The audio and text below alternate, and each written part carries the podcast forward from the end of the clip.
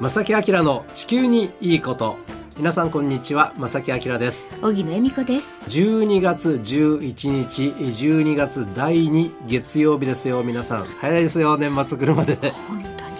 そうあっという間ですよねきっとねでこの、まあ、年の瀬、えーね、あの先月からですけどもお COP28 がアラブ首長国連邦ドバイで、ね、行われていますけれども会期が12月の12日ですから明日までということになりますね。開催国が石油が取れる国だったりとかなかなかこう難しい、まあ、そんな中その日本の立ち位置がどうなんて考えたら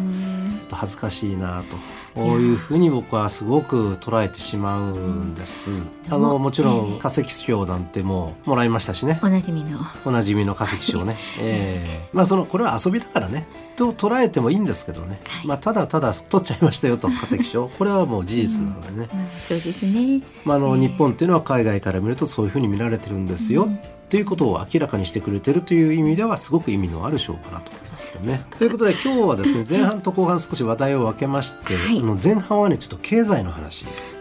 気象予報士が経済の話 いしてくださいで後半はあの、浜田科学さんからね素敵なゲストをお呼びしてますので、ね、お話を伺いたいと思います。この番組は公益財団法人兵庫環境創造協会の提供と浜田科学株式会社の協力でお送りします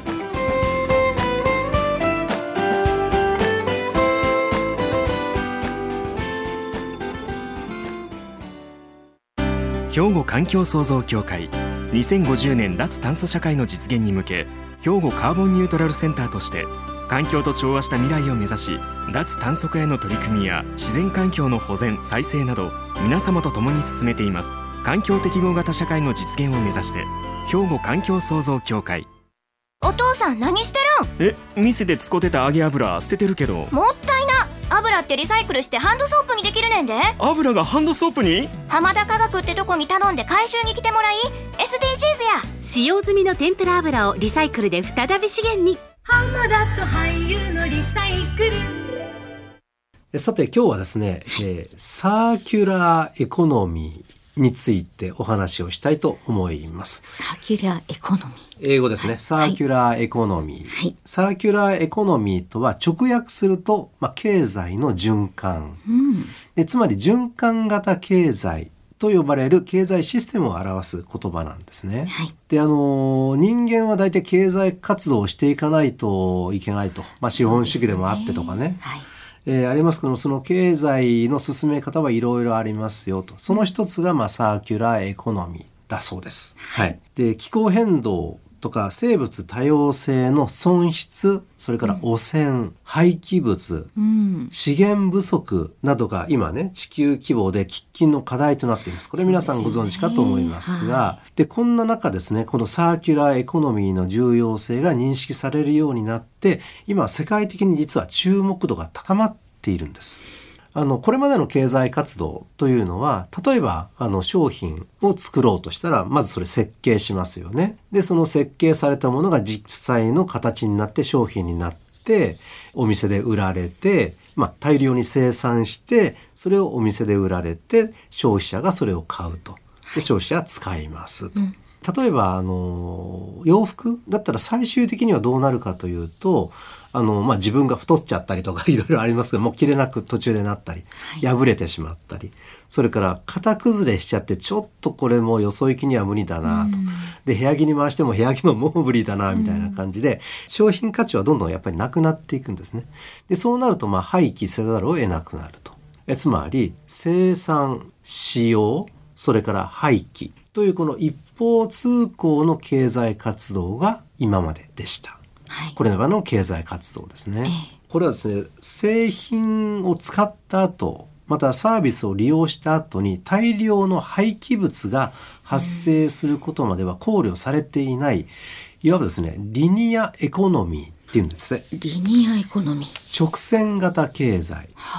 でこれがだからサーキュラーエコノミー、循環型との対比する言葉なんでなすね。るほどなるほどはいはい例えば採掘できる天然資源の量とか廃棄物の処理能力には限界があるので、まあ、このスタイルの経済活動は長い目で見ると持続可能ではないんですよね。うんうん、そうですよね。そうでもこれ長い間続けてきたと、うん、だからどこかで破綻しますよだからサーキュラーエコノミーに今注目が集まってるということなんですね。はい。でこのサーキュラーエコノミー循環型経済には次の3つの特徴があります。はい。まず1つ目廃棄物と汚染を生み出さないことこれはだからそれを作らないはい。ものを捨てないいいことですねリ。サイクルとするということですね。うん。それから2つ目製品や素材を流通循環させ続けることうん、大切だし、できればいいですね。流通循環させ続けると当然廃棄物も出てこないというこそうとでですすね。ね。それから3つ目自然を再生させることはい。でこの3つがその、まあ、サーキュラーエコノミーの、まあ、大きな特徴ポイントということになるわけですね。なるほど。まあ、ちょっとその関連的な話ばっかりなので具体的な話をねちょっとしたいと思いますが、はい。えーブランド2つちょっとご紹介しますね。ええ、ランニングシューズのブランドにオンというブランドがあります。うん。 ON オンね、はいオンオフのオンです、うんうん。これスイスのブランドなんですが実はねこれ僕一足持ってるんですあがそうですか。でこのブランドってのめちゃめちゃおしゃれなんですようーん。おしゃれで、ええ正直言ってちょっとだけ高い素材面、それからええ機能面めちゃめちゃこだわってるから、はい僕は価値があるそれぐらいの価値があるなと思って一足だけ買ったんですけあどそうもですかええでこのブランドね、オンというブランドはええ。使い古されたランニングシューズを回収して、うんうん。素材を100%リサイクルする取り組み名付けてサイクロン、サイクうロんン。これを昨年スタートさせています、そうなんですね。でこのシューズに使われる素材は2つだけなんですようん。靴に使われる素材はたった2つだけこのどちらも同じ素材群に属するために全て一緒にリサイクルできることが大きな特徴なんです、うん、そうですか。すごいですね。二つだけだから。わかります言ってること、うん、わかります、わかります。普通の靴だったらゴム、うんそれから靴ひも、うん。それからまあ布これ化繊が入ってたりはするいかはいな、はい。で当然なんでしょうかあの接着剤とかありますよね。いろんなものがあるじゃないですか、えでもこのシューズは素材としては2つだけその2つの素材どちらも同じ素材群に含まれるから靴丸ごとリサイクルそのままできるということなんですよ。非常に分かりやすいけれどもわかこりやすいの分かりやすい形にするのは相当これは努力があったと思うんでえすそね。うですよね。はい、うんでこのサイクロンという取り組みに賛同するランナーたちははい。このオンというブランドのサブスクリプションサービスに登録します。あ、なるほど。どんな仕組みかというと、うんうん。新しいシューズが6ヶ月ごとに届きます家のね。ええええ。で古くなったシューズは届けたバッグに入れてそのまま返却すると。これサブスクリプションなのでね、はいあのある程度の定額を払うと、ええそういうリあのサイクルで新しいシューズがどんどん履けると。ええ。古くなったやつはリサイクルに回せる。まあ、返却されたシューズは洗浄とか粉砕などの工程を経て新しい素材へと生まれ変わるというそういう仕組みなんですって。すごいですね。あのこの優れた素材を作るのに相当なコストをかけたとは思いますけえどえもね。そこですよね。でも実際もう作ってしまったらこのリサイクル、えーサイクルが、えーできると、えーサーキュラーエコノミー完成できるということですよね。すごいですよね。これ、はいすごくこう永遠に続けられるというか、うんうんね無駄がないというかね。そうですね。はい。でねもう一つうんサーキュラーエコノミーを実践しているファッションブランドがあります。はい。エコアルフこれ以前にもね少し紹介したブランドですが、スペインのマドリードで誕生したあーファッションブランドエコアルフですが、はいタイヤとかペットボトル漁網うん。魚の網ですね、はいなど誰もがゴミとして見過ごしてきたものを再生可能な資源と捉えて独自のリサイクル技術で服の素材に生まれ変わらせている、うん例えばリサイクル素材であっても、はいなんかリサイクル素材って言ったらちょっとこうデザイン性に欠けるとか質として布との質としてはちょっと落ちるんじゃないかとかね、でいうイメージがあってそれでもリサイクルなんだから買ってくださいみたいなノリがちょっとあるかと思うんですが、このエコアルフは全然そんなことはなくて、えー魅力的なデザインと着心地の良さだからファッション性は本当に高いですねすごいですねでこれをこのブランドはポリシーとしていると。うん。でねこのあのエコアルフはこういう言葉合言葉で頑張ってるとどういう言葉かというとですねこれ英語なんですがちょっと発音悪いですよすみませんね。Because there is no planet B プラネット A が地球です。で、プラネット B はありませんよということなんですね。地球に代わる惑星はないから、このポリシーで頑張りましょう。これを合言葉にしてるんだそうですなるね。ほど。この今私が持ってるカバン、こはれいエコアルフでしたね。ほらそうですか。あら、本当だって皆さんにちょっとお見せできないのが残念ですが、シンプルなデザインなんそう、でまあ、すリけュど。ック式でえ、まあ、そこそこ入る。いや機能性ですねこれ一一泊ぐらいはできるぐらい。ね、本当たくさん入りそうですよね。持ってました。ああ、そうそうそうたまたますすごい素敵ですね。で、めちゃめちゃデザイン性能も優れていたりするじゃないですか。ねえ、本当おしゃまあれですね。こういう企業があったりしますようんね。で、このエコアルフはですね、い2019年から日本でも扱われてるそうなのああ、で、ねそうなんですね。ちょっとあのホームページとかね、検索してみていただきたいと思い本ま当す。ですね。エコアルフですね。はい、えー前半はサーキュラーエコノミーの話を少ししてみました。はい。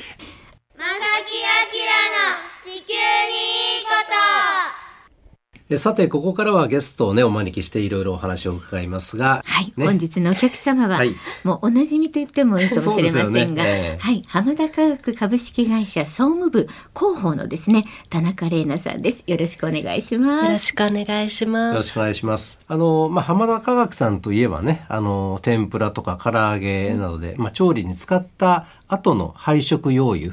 これを回収してリサイクルする企業が一応メインで、他にも多岐にわたってらっしゃるんですが、一応メインはそちらということなんですね。そうですね。で、そのリサイクルした後、どのような用途に、まあ、使用されることが最近は多いんですかあの、リサイクルした後の油はですね、基本的にはバイオディーゼル燃料だったり、鳥や豚が食べるえ飼料の原料になったりとか、あとは、えっと、廃油に含まれる脂肪酸っていうのを取り出して、ハンドソープの原料としてリサイクルされています。で、最近だと、あの、もともとは、あの、飼料原料としての、えー出荷っていうのがすごく多かったんですけど、はい最近ではバイオディーゼル燃料としての利用がすごく増えてきたっていうところがあります。あの配色用意から石鹸作るっていうのはねねえあの何回というのはこの番組でお届けしましたけども、はいやっぱり注目はこの、うん燃料バイオディーゼル。はい。ね、画期的ですよね。うんまあ、最近これが増えているということなんですが、はい実際例えば問い合わせ先としては、はいあのどんな業界業種からが多いんですかあ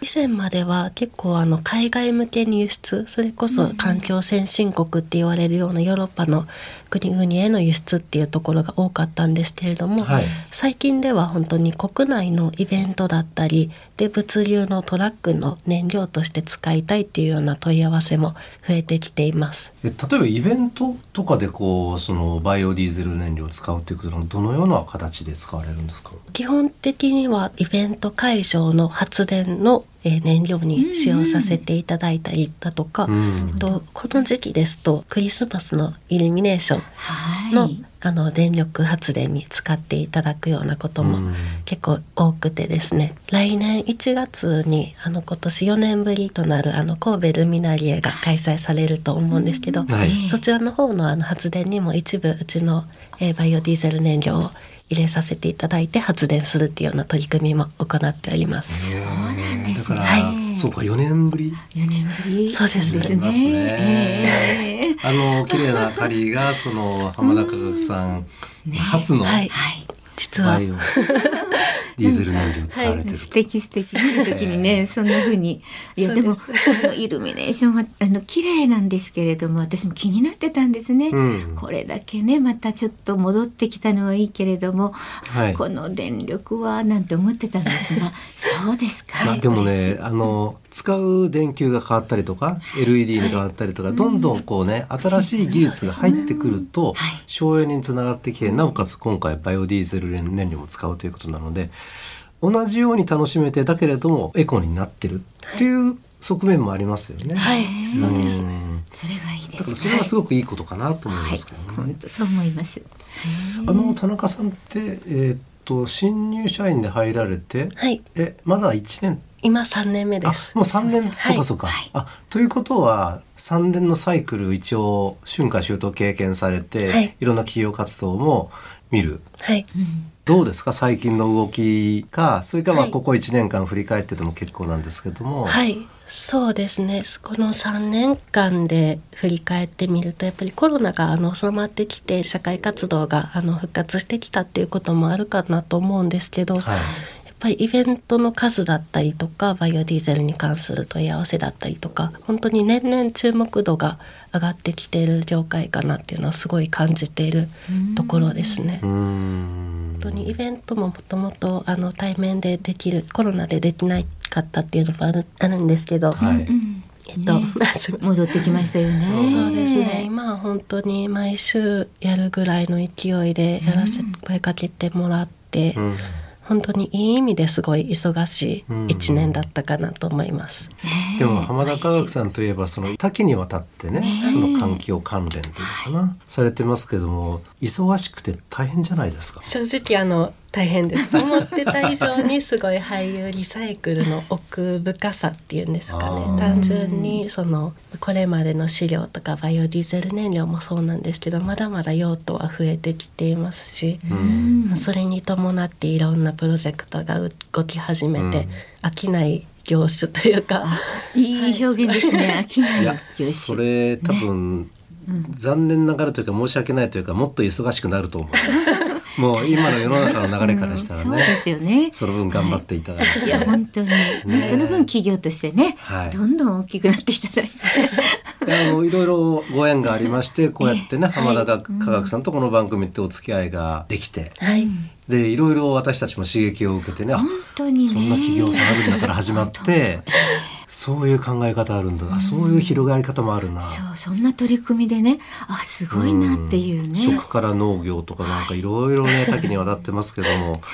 どうですかそうですね、うん本当に私自身もあのこんなに可能性があったんだっていう驚きもありつつ仕事をしてたりするんですけど、最初の一番初めのところはやっぱりお店の方だったり一般の方だったりまあ油が出てそれをまあリサイクルしたいっていうちょっと手間はかかるかもしれないんですけど、ま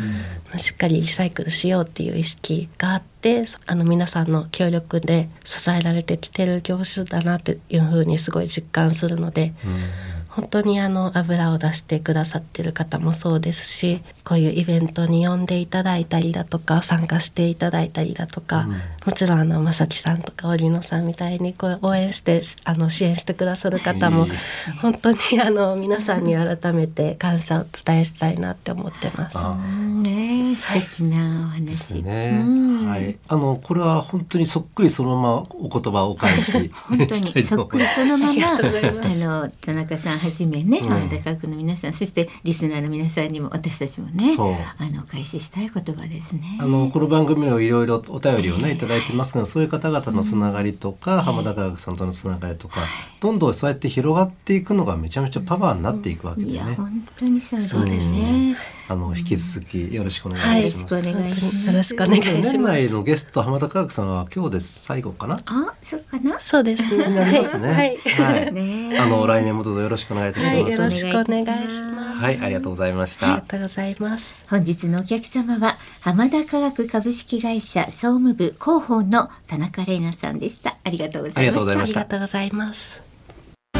兵庫環境創造協会2050年脱炭素社会の実現に向け兵庫カーボンニュートラルセンターとして環境と調和した未来を目指し脱炭素化への取り組みや自然環境の保全再生など皆様と共に進めています環境適合型社会の実現を目指して兵庫環境創造協会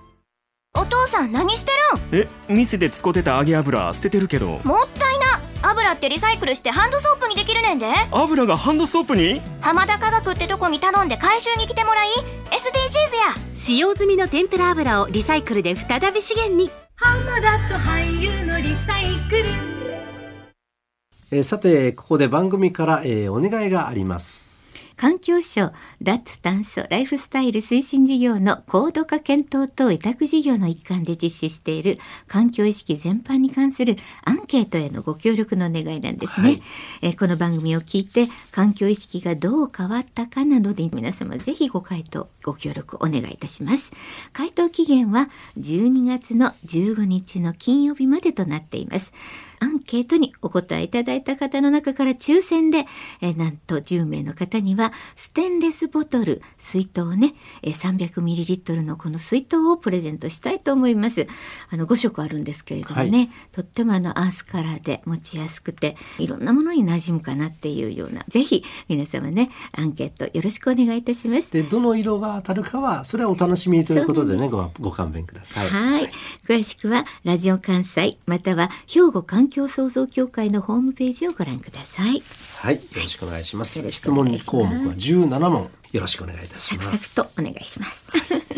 で今日もねあのこの番組にファックスをお便りいただいてるんですがちょっと今日お時間がなくてですねあのまたあの改めてね紹介したいと思いますがどしどしお便りお寄せくださいお待ちしておりますおはがきお便りの場合は郵便番号650-8580ラジオ関西正木明の地球にいいことファックスでは078-361-0005メールでは正木アットマーク jocr.jp こちらでお待ちしていますよろしくお願いいたします、はいお待ちしておりますということで正木明の地球にいいことは今日はこの辺でお別れいたします、えーご案内は正木明と荻野恵美子でしたそれではまた来週さようならさようならこの番組は公益財団法人兵庫環境創造協会の提供と浜田科学株式会社の協力でお送りしました。